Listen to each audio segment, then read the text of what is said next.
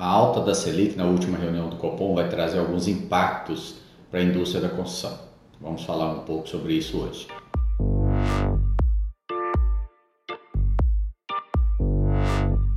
Olá pessoal, tudo bem? Vamos falar um pouquinho hoje aqui sobre os impactos da alta da Selic, principalmente depois da última reunião do Copom.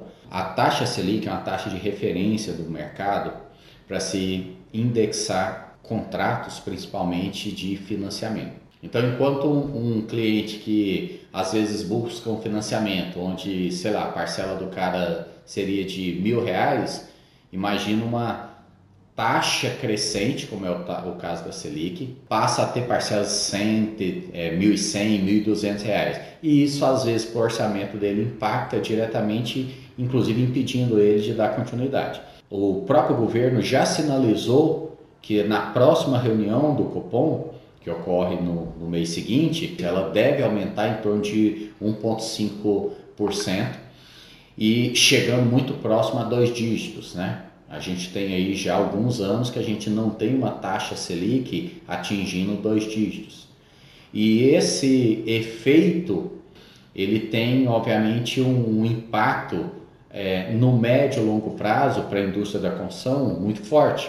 Então imagine você, um empreendedor que tem um projeto é, para lançar e que ele enxerga no médio e longo prazo uma dificuldade de fazer com que haja conversão daquele empreendimento em vendas.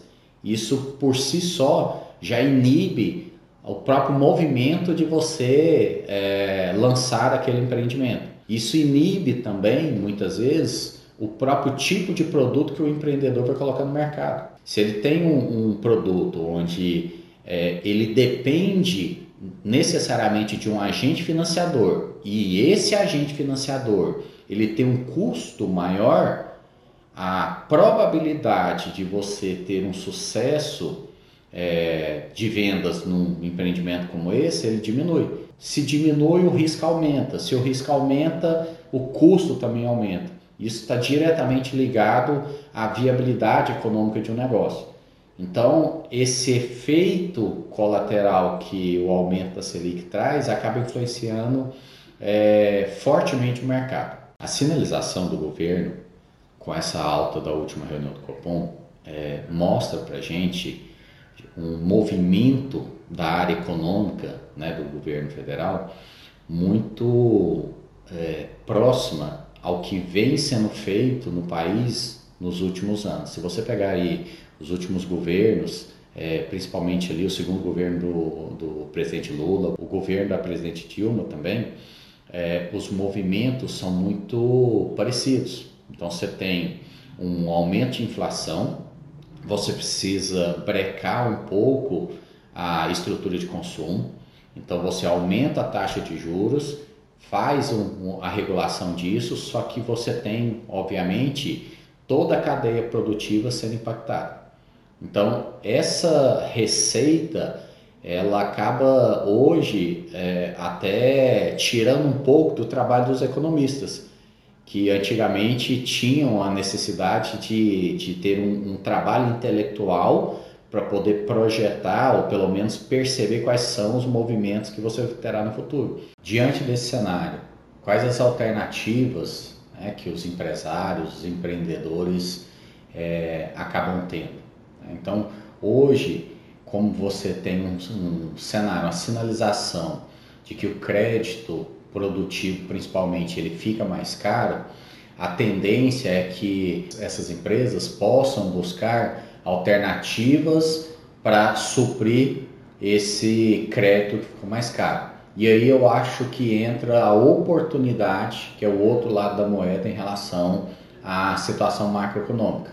Por exemplo, você tem hoje é, a possibilidade de pegar um negócio e financiar outro negócio. O que, que eu quero dizer? Imagina que você tenha uma carteira de recebíveis futura você antecipar essa carteira para financiar um outro negócio, um outro empreendimento, é, me parece ser um cenário em que você passe a considerá-lo de uma maneira mais forte. Então, fazer essa conta, começar a fazer com que haja essas comparações em relação a alternativas de crédito, principalmente a produção, começa a ficar mais viável. Outra alternativa, você passa também a ter a condição e dependendo da criatividade do empreendedor, você pode trabalhar também outras formas de viabilizar o ingresso de recursos naquele empreendimento.